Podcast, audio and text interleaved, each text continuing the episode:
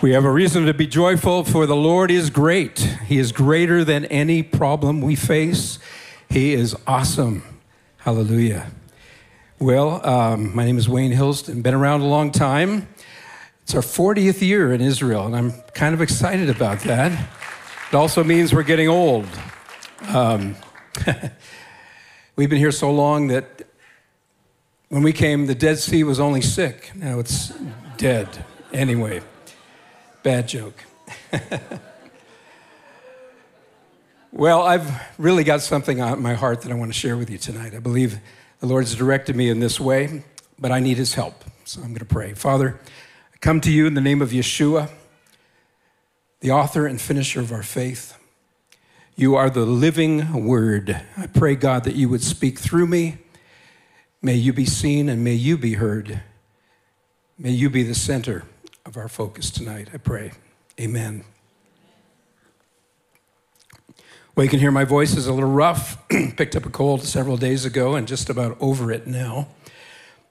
We are continuing in our Isaiah series, and I want you to turn to a text in Isaiah, Isaiah chapter 57, and we're going to read just one verse, but many other verses from Isaiah as well. But this is our anchor text tonight Isaiah 57 and verse 15. For thus says the high and lofty one, who inhabits eternity, whose name is holy. I dwell in the high and holy place with him who has a contrite and humble spirit, to revive the spirit of the humble, and to revive the heart of the contrite ones. To revive the spirit of the humble, and to revive the heart of the contrite ones those are the ones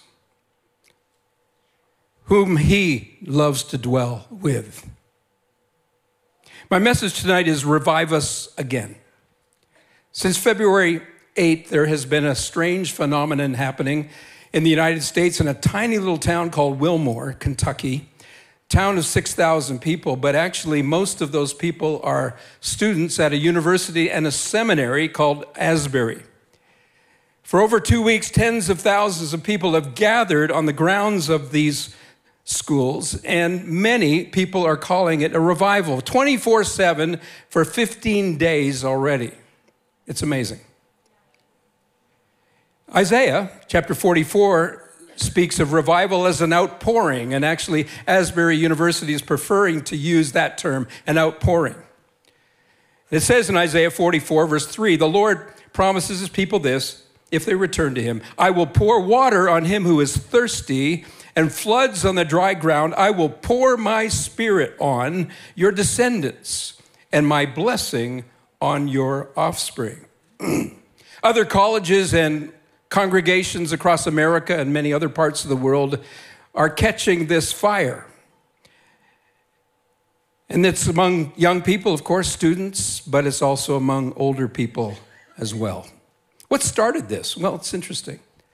Asbury is a Christian university with three chapel services every week. And on February the 8th, the guest speaker preached, and he's a Jewish believer from an Orthodox Jewish background. And I got to know him four years ago and was actually trying to recruit him. He's also my friend named Zach, and he preached from Romans chapter 12 on the subject love in action. And he also shared his own struggle with sin, and he encouraged students to address their own sin issues. And the chapel should have lasted for 50 minutes, 5 0, but as it ended, about 19 students hung around and they began to worship the Lord. And some were at the altar and they were confessing their sins and repenting. And the word got out to the rest of the university that the chapel service didn't end. And so they started to peer in and look, and by the end of the day, it was packed 1,500 students in that extended chapel. It's amazing.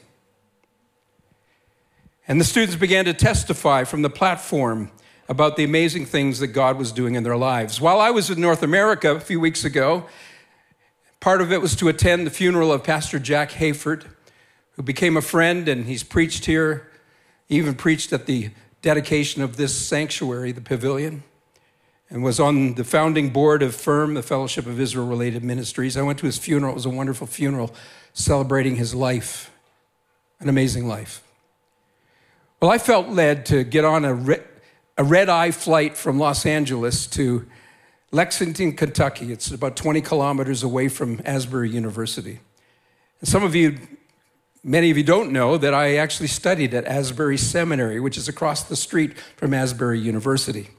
So I know the place. And hearing these reports got me really excited. Excited because I had been there and God had done some deep things in my own heart. And it was miraculous how the doors opened up for me to study there as well. But I was excited also because many of us, including my wife and I, have been passionate in our prayer for the next generation. And to see these students arising blew us away. Most of these students are Gen Z, Generation Z are between the ages of 11 and 26 today. And in many ways, this emerging generation looks a lot like the youth that I was like back in the late 60s and the early 70s. Back in those years, there were massive protests. There was a sexual revolution taking place, free love.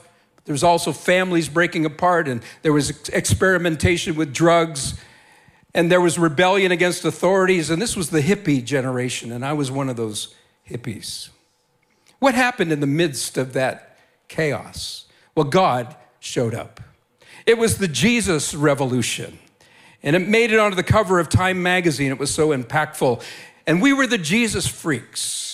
Many of the leaders of congregations today and Christian ministries here and around the world are actually those who came to know the Lord during that chaotic period of time. Two days ago, a Hollywood movie came out called The Jesus Revolution. Kelsey Grammer, the great actor, played the part of Pastor Chuck Smith of Calvary Chapel. And one of the hippies that became an evangelist called Lonnie Frisbee is played by Jonathan Roumie. He plays Jesus in the popular series The Chosen. And then there's Greg Laurie, who's played by another actor. Greg Laurie is one of the most effective evangelists today.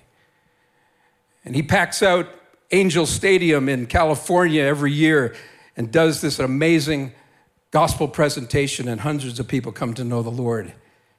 And who was Greg Laurie back in those days? He was into drugs. His mother was married and divorced seven times. And she, a single mother, raised Greg Laurie. Isn't it amazing what God can do? I was watching an interview with Greg Laurie yesterday. He said that what's going on in our world today reminds him a lot of what was going on in the 60s and 70s, and, and that should give us a lot of hope. If God could bring about a spiritual revolution, then he can do it again. The Gen Zers are growing up in a world where everything is up for grabs, where everything is being questioned, including what gender they are. They're being bombarded by social media and they're being exposed to every kind of perversion on the internet and negative influences of TikTok and other social media platforms. It's a time of great insecurity, and we even have a nuclear threat in our world today.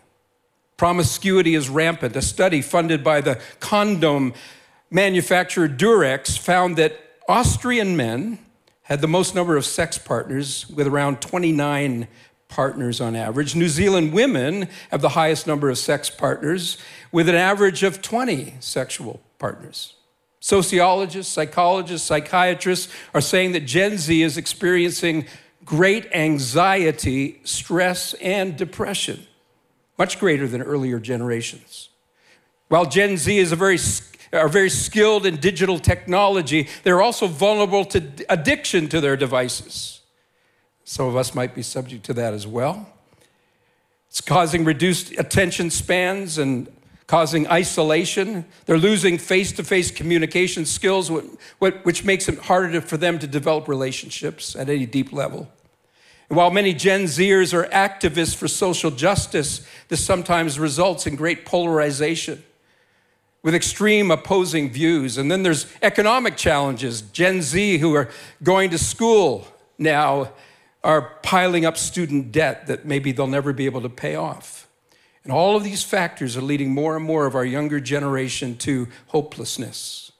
And as a consequence, we're now seeing terrible things happening self harm, as a way for young people to temporarily distract themselves from their emotional pain or to get attention and get help from others. Some do it to punish themselves for something horrible they feel they've done. Suicide rates are accelerating. And when I was at Asbury University last Sunday, one of the leaders asked whether there were any in the crowd who had recently been considering suicide. And about 50 students stood up. There was one girl, looked like she was 17 or 18, just a few people over from me, and she stood and she wept. And, and we all gathered in small groups around these people and we prayed. And, and I believe that the Lord's going to help her. Many of today's youth are being raised by single moms. Many have witnessed domestic abuse, and large numbers are victims of abuse themselves. And my friend Zach, who preached that morning at that chapel service at Asbury University, spoke openly about the abuse he suffered as a child, and many of those could relate to his experience. Gen Z so desperately wants to experience fatherly love, the security of knowing that they have a father who will be with them and love them. And I'm thankful to God that He is now showing up as a holy Father who loves His children, whom He will not abandon, He will not leave them nor forsake them. All of us, no matter what our age, desperately need God's supernatural power to overcome the enemy of our souls who is seeking whom He may devour. And I believe that this revival or outpouring, whatever you want to call it, might be a part of a fulfillment of what's prophesied concerning the great outpouring of God's Spirit in the last days, even greater than what the Lord did on the day of Pentecost 2,000 years ago. Pentecost, as you know, is a Jewish feast, it is a first fruits festival. And you remember Peter, as he preached that day on the day of Pentecost, he said, This is what was spoken by the prophet Joel. And it shall come to pass in the last days, says God, that I will pour out my spirit on all flesh. Your sons and your daughters shall prophesy. Oh, yeah, the younger generation. And your old, your young men shall see visions, and your old men shall dream dreams. I'm still dreaming dreams. And not only in the night. Yes, some of this prophecy was fulfilled on that day of Pentecost, but the outpouring of the Holy Spirit was not on all flesh that day. It was on Jewish flesh, and it was on flesh in Jerusalem, many of whom were pilgrims who had come up for this pilgrim festival, one of the three feasts that God commanded the Jewish people to go to. But it was only the first fruits that Peter saw of a greater harvest that is yet to come. Anne Graham Lotz, the daughter of Billy Graham, she's preached here at King of Kings and has become a friend.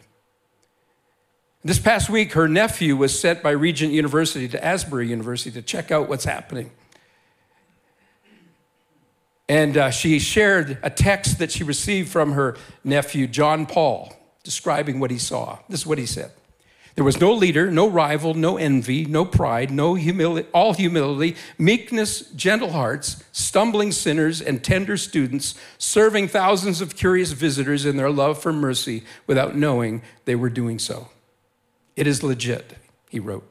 Gen Z write offs are graciously allowing us to peek in on this surprising work of God as they serve us like priests unconsciously dragging us into the presence of the Lord through their young, redeemed, romantic hearts for God. Christ is being honored, God is being glorified, and the Spirit is at liberty. Hallelujah. And boy, did those serve, did those students have to serve the day I was there last Sunday? 20,000 people on the grounds of that university. A line at least a kilometer long waiting to get into that main auditorium of 1,500 people. They had to open up several other chapels, and all of them got filled up. And then some didn't even get into those chapels. God is up to something. It's amazing. Anne Graham Lotz then said that this outbreak at Asbury could be a sign of the Lord's return. She quotes James 5, verse 7, which says, Therefore, be patient until the coming of the Lord. See how the farmer waits for the precious fruit of the earth, waiting patiently for it until it receives the early and latter rain.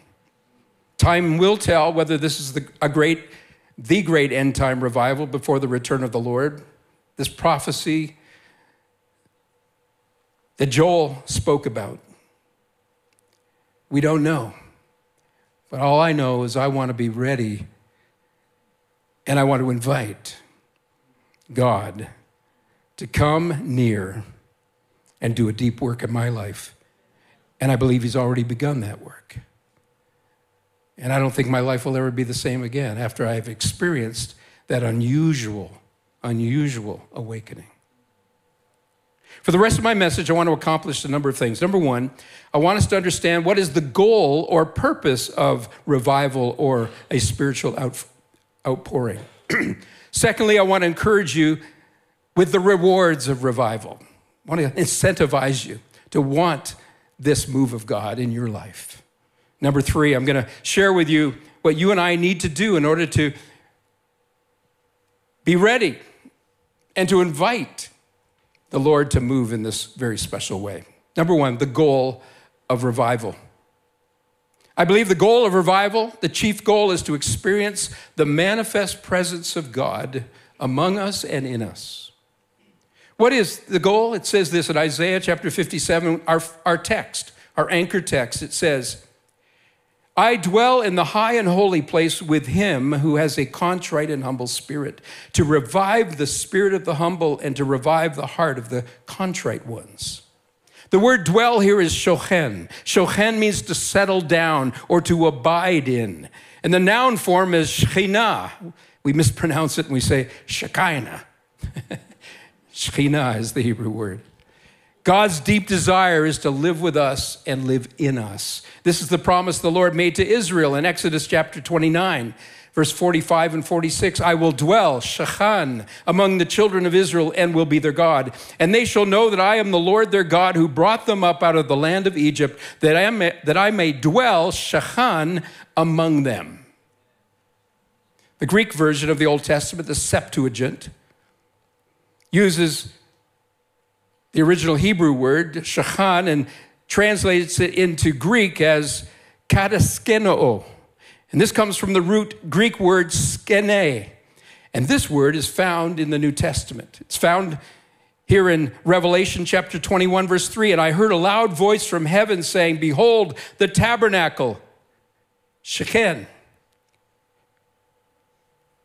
Shekinah of God is with men, and he shall dwell with them, and they shall be his people. God's deep desire to dwell with us, earthlings, is one of the reasons why God sent Yeshua to us.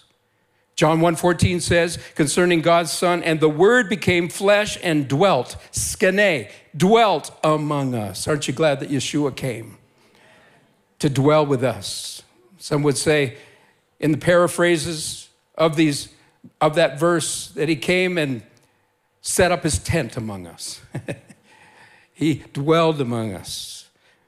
But after 33 years on earth, Yeshua ascended into heaven. So, how in the world will God fulfill his great desire to dwell among us now that Yeshua has gone back to the right hand of the Father? Well, Yeshua anticipated that question. And so he reassures his disciples with these words in John chapter 14, verse 16 to 18. Listen to this. And I will pray the Father, and he will give you another helper, that he may abide with you forever. The spirit of truth whom the lord cannot the world cannot receive because it neither sees him or knows him but you know him for he dwells with you and he will be in you. I will not leave you orphans. I will come to you. I will not leave you orphans. I will come to you. Aren't you thankful that these gen zers who need a father and are the fathers, fatherless generation and have an orphan spirit, many of them. Yeshua said, I will not leave you orphans. I will send my spirit to you. The Father and Yeshua will send his spirit. So, this is the chief purpose of revival it's to experience the manifest presence of God, it's to experience our Heavenly Father among us and in us by his Spirit. And this is why Paul prays for us in Ephesians chapter 3 verse 19 that we might know the love of Messiah which passes knowledge that you may be filled with all the fullness of God. I want you to listen to that. That you be filled with the fullness of God. Does that not hint that there are degrees of fullness? There are measures of fullness. Ephesians chapter 5 verse 16 Paul says, same book, and do not be drunk with wine in which is dissipation, but be filled with the Spirit. It's actually keep on being filled in the original Greek. There are measures of fullness. Yes, the Holy Spirit comes and dwells in us when we are saved. We know that. But there's a, there are measures of the fullness of the Spirit that Paul talks about. When God saves us, we have His Spirit. But God wants us not to rest on our laurels and just say, I'm saved, I'm going to heaven. God wants us to get closer to Him, and He wants His Spirit to fill us, not even to the brink, but to, the, to overflowing, that others might experience it as well. Can anyone say yes and amen? Hallelujah. Filled with all the fullness of God. In order to give you an even greater desire for this experience, I'm going to now list some of the many rewards that come with being filled with the fullness of God. Number one, fruit. Fruit. When we are revived and we experience greater measure of the fullness of God, the fruit of God's Spirit grows on our branches. Kevin Brown, the president of Asbury University, said this a few days ago. Whether you call this a revival, a renewal, an awakening, or an outpouring, what we have experienced on our campus these last few weeks is unlike anything I've ever experienced in my life. It has been a beautiful picture of what Scripture refers to as the fruit of the Spirit love, joy, peace, patience, kindness, generosity, faithfulness, gentleness, and self control. Isaiah, we're studying Isaiah, aren't we, in this series, prophesies about what will happen to Israel in her latter day revival and restoration. Israel shall blossom and bud and fill the face of the world with fruit. Isaiah 58, verse 11 says, The Lord will guide you continually and satisfy your soul in drought and strengthen your bones, and you shall be like a well watered garden. Fruitfulness. Number two, another reward of revival. A pastor's kid at this revival, whatever you want to call it, confesses that he had fallen away from God, but he came back to the Lord in these last few weeks as revival broke out at Asbury University. And he publicly testified, saying, I struggled heavily with mental illness and suicidal ideation. I longed to belong, to be loved, and I, have been running away from God for so long that I didn't know where to start. I began to go back to what I've been doing for years and run to things that only provided momentary pleasure and left me emptier than I was before. In the last two or three weeks, I felt the love of God in a way that I have never felt before. And Isaiah 43 says this concerning love For I am the Lord your God, the Holy One of Israel, your Savior. I give, gave Egypt for your ransom, Ethiopia and Seba for your, in your place. Since you were precious in my sight, you have been honored, and I have loved you. The restoration of Israel will be a restoration of love. God will reveal his love in unprecedented ways. I've been quoting Isaiah a lot, and, and these promises of God's presence relate particularly to Israel and her restoration, but not exclusively so. Isaiah sees in these promises also a fulfillment in the lives of those who are not Jewish, but by putting their trust in Israel's Savior, are grafted in among the remnant of Israel, as Paul reveals. Isaiah 56, verse 3 says, Do not let the son of, your, of the foreigner who has joined himself to the Lord speak, saying, The Lord has utterly separated me from his people. Then, verse 6 also the sons of the foreigner who joined themselves to the Lord to serve him and to love the name of the Lord to be his servants.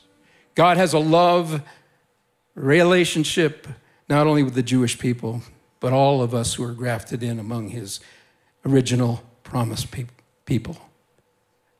Not that we've replaced them, of course, but together with the remnant of Israel, we are in a new relationship with God. You and I are the bride of Christ. Does he love us? Of course he does. And he's coming back for us to be reunited with us, even physically, in heaven. No matter who we are, when we're revived, our love intensifies toward the Lord. But love is not what our love is, is not what starts that relationship of love with God. 1 John 4 19 says, We love him because he first loved us. He took the initiative. We respond to his love. Number three, joy. Isaiah 55, verse 11 says, So the redeemed of the Lord shall return and come to Zion with singing, with everlasting joy on their heads. They shall obtain joy and gladness. Psalm 85, verse 6 says, Will you not revive us again, that your people may rejoice in you? Revival brings joy.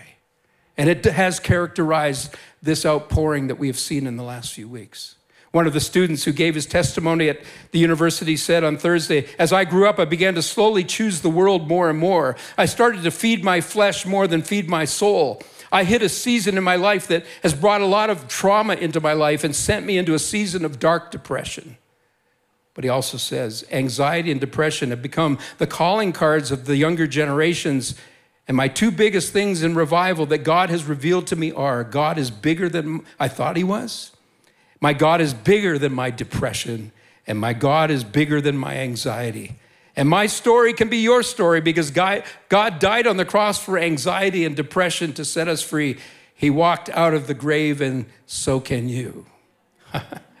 Psalm 16, verse 11 You will show me the path of life. In your presence is fullness of joy. In your presence is fullness of joy.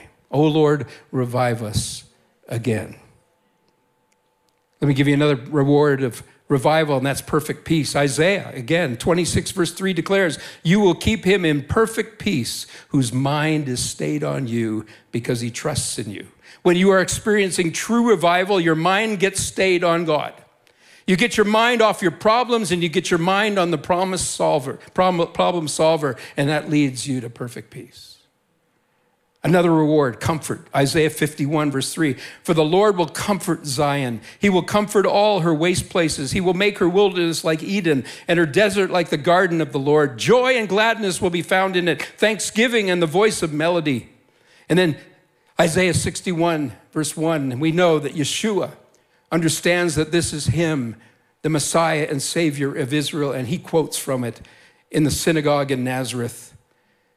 He says these words The Spirit of the Lord is upon me because the Lord has anointed me to preach good news to the poor. He has sent me to heal the brokenhearted. Verse 3 to console those who mourn in Zion, to give them beauty for ashes, the oil of joy for mourning, the garment of praise for the spirit of heaviness. He comforts us in his presence. Isaiah 53, verse 4 Surely he has borne our griefs and carried our sorrows. Acts chapter 9, verse 31 says, Then the churches throughout Judea, Galilee, and Samaria had peace and were edified. And walking in the fear of the Lord and in the comfort of the Holy Spirit, they were multiplied. Wow. Experiencing the comfort of the Lord is so great that you can't help but tell everybody what's happening in your life. And God uses you to bring the gospel, the good news, and it will cause multiplication of souls. Hallelujah. Number four, I think it's number four. Through revival, God repairs what is broken. Isaiah 58, verse 12 says, Those from among you shall build the old waste places. You shall raise up the foundations of many generations, and you shall be called the repairer of the breach. The repairer of the breach. Do you have any things that are broken in your life? Broken relationship, maybe you're broke financially. When we are revived by God, He offers Himself to be the repairer of the broken places.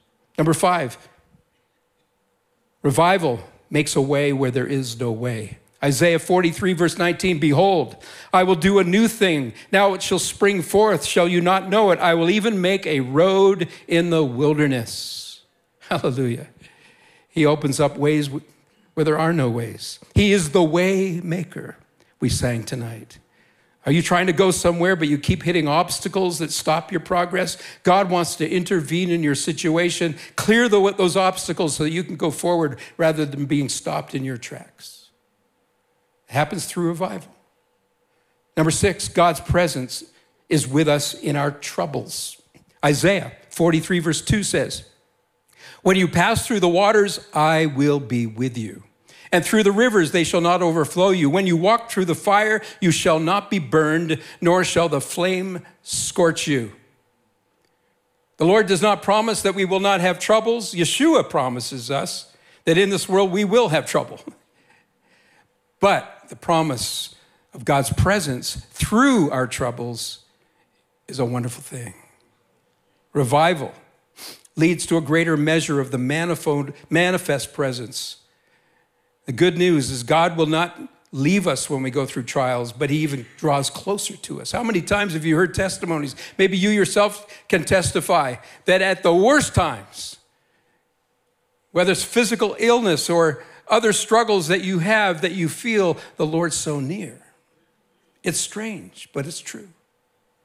Daniel's friends went through the fire. Remember Shadrach, Meshach, and Abednego? They refused to worship the emperor. And so he, Nebuchadnezzar threw them into the burning fiery furnace. And we read these words in Daniel chapter 3, verse 24 and 25. Then King Nebuchadnezzar was astonished, and he rose in haste and spoke, saying to his counselors, Did we not cast three men bound into the midst of the fire? They answered and said to the king, True, O king. Look, he answered, I see four men loose walking in the midst of the fire, and they are not hurt, and the form of the fourth is like the Son of God. The Son of God is with you in the fire.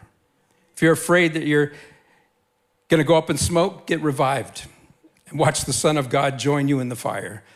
Watch what he'll do. Daniel 3:27 and the satraps, administrators, governors and the king's counselors gathered together and they saw these men on whose bodies the fire had no power.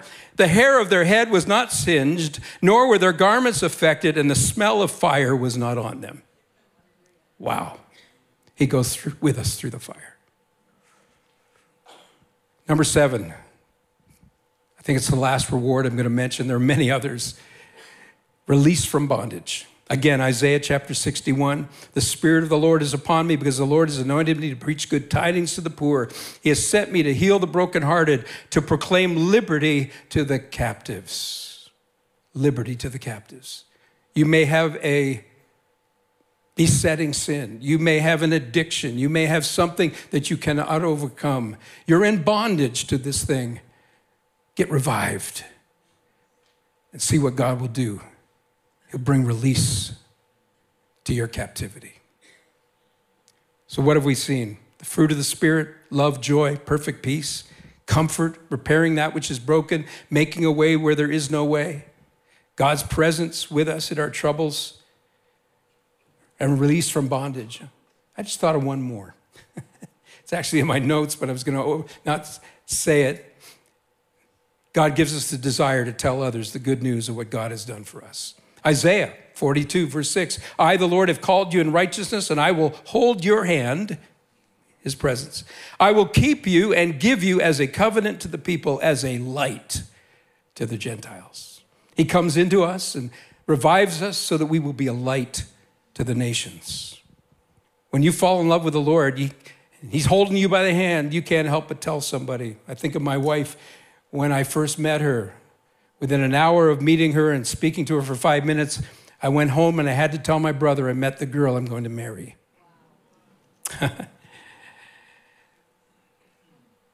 I couldn't help telling people about this girl that I'm going to marry. I couldn't help but show her photo to everyone. I show my grandkids photos now, but I also show hers. In fact, she's on my she's on my screen on my phone. So if I'm going to get distracted, I'm going to get distracted by her. That's a good thing. Quick summary the goal and purpose of revival is to experience the fullness of God, the manifest presence of God among us. And then there are these great rewards, which I've spoken to you. And finally, I leave you with this here are the keys to experiencing this greater fullness of God's presence. Number one, we see this in Isaiah 57, again, in our chapter, in our verse, verse 15. I dwell in the high and holy place with him who has a contrite and humble spirit, to revive the spirit of the humble and to revive the heart of the contrite. Sounds like he's repeating himself. He is because it's so important. The key to revival and experiences unusual presence is that we become contrite and humble before Him. I dwell in the high and holy place, but with Him who has a contrite and humble spirit. To experience a greater measure of the presence and activity of God, we have to be honest about our true condition. Isaiah said, God dwells with one who is contrite and humble. Contrite in the Hebrew, daka, means to be crushed. Daha or daka, depends on modern Hebrew or ancient Hebrew. Dikaon is depression in modern Hebrew. It's related to that word. Psalm 34, verse 18 says, The Lord is near to those who have a broken heart and saves such as have a contrite spirit. If we think we have it all together and think we don't have any broken places in us and that, that we don't recognize our sin, which means to miss the mark, then we will not experience the full measure of his presence. 1 John 1 7, 7, to 9 says, But if we walk in the light as he is in the light, we will have fellowship with one another. And the blood of Yeshua the Messiah, his son, cleanses us from all sin. If we say that we have no sin, we deceive ourselves, and the truth is not in us. If we confess our sins, he is faithful and just to forgive us our sins and to cleanse us from all unrighteousness. The reason we don't experience the manifest presence of the Lord many times is because sin has separated us from God. If we will humbly be contrite and confess our sins to the Lord, that separation barrier is removed and we renew that wonderful fellowship with Him. The president of Asbury University, Kevin Brown, said a few days ago I have observed radical humility, compassion, honesty, confession, and life altering commitments.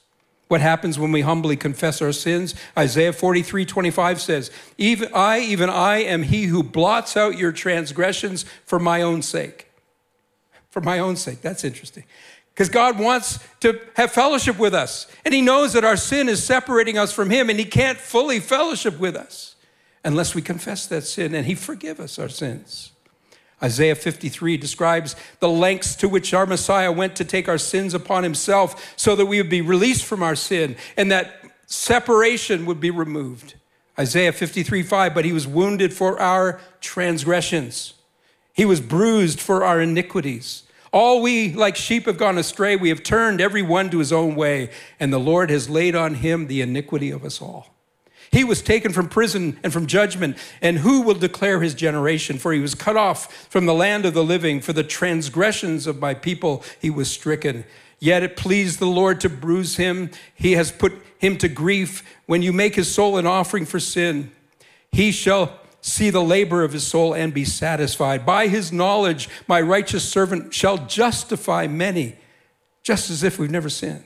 For he shall bear their iniquities and he was numbered with the transgressors. He bore the sin of many and made intercession for the transgressors. Aren't you glad that Yeshua bore the sin, our transgressions, that the door has been opened for us to walk into his very presence? We, we come to the throne of grace through the shed blood of Yeshua, who has gone ahead of us to the Father and is leading us the way back to him. Can anyone say hallelujah or something like that? But we must appropriate what Yeshua has done. We must, as it were, apply the blood of the Lamb on the doorposts of our heart by faith to receive what He has done for us and say thank you.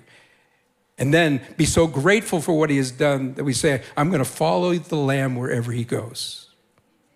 Hallelujah.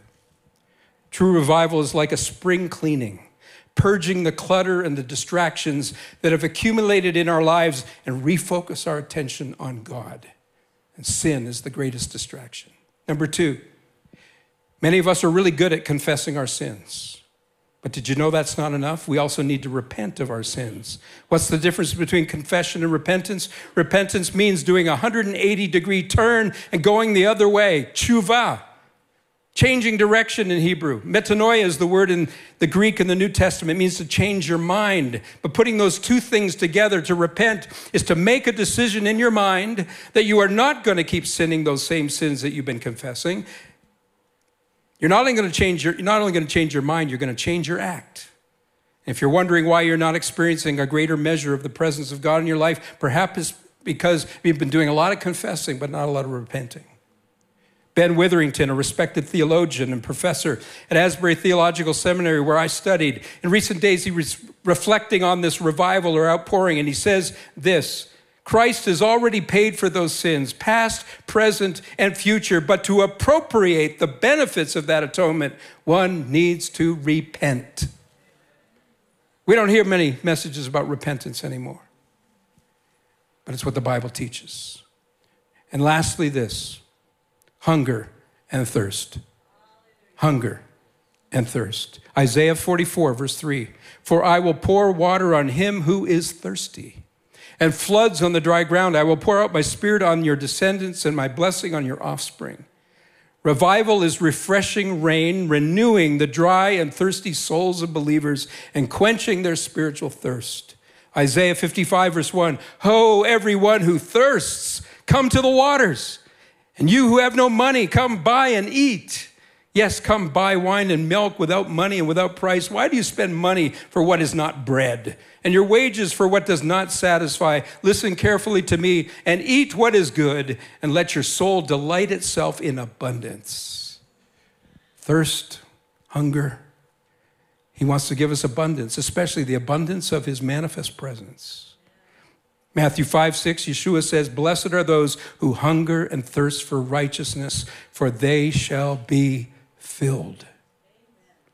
Right living, righteousness. Hunger for obedience to God, and you will be filled with his presence. Luke 6, 21. In another sermon, this time on the plain, blessed are you who hunger now, for you shall be filled. Some of us want to wait for the revival to come our way and then we'll take these steps. I say, don't wait for a corporate revival. Have a personal revival right now in this service tonight as we close this message. I'm not waiting for something to come blowing this way. I'm waiting, God's waiting for me to do something about this. Some of you need to confess some sins that you've not yet confessed.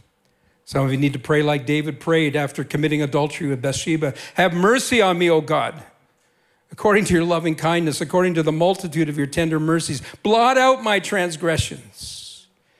Verse 3 For I acknowledge my transgressions. That's confession. You acknowledge what God already knows, you acknowledge it.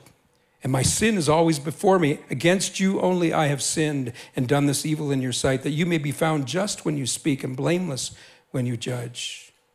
Some of you need to confess, and some of you need to repent of the things you've been confessing. God inspired the psalmist to write this in Psalm 119 How can a young man cleanse his way? By t- taking heed according to your word.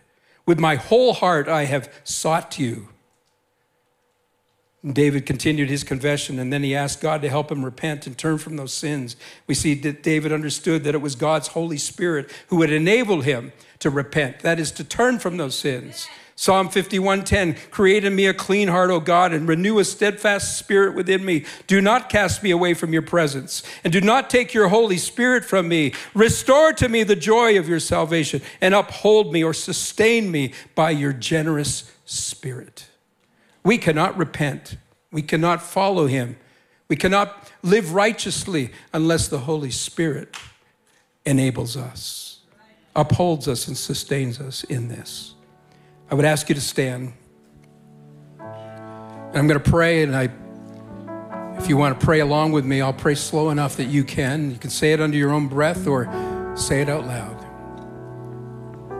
Heavenly Father, I need you. Without you, I can do nothing. Without you, I will miss your mark. Without you, I will not have those fruits of the Spirit. Without you, I won't obey you. I am weak in myself. Oh God, I confess my sins to you. I repent I make a decision right now to turn from those things, turn around and go 180 degrees back to you, back to my first love and follow you wherever you go. But help me, Lord. I can't do this alone. I need your promised Holy Spirit to invade my life. Rid me of the evil inclination of my heart.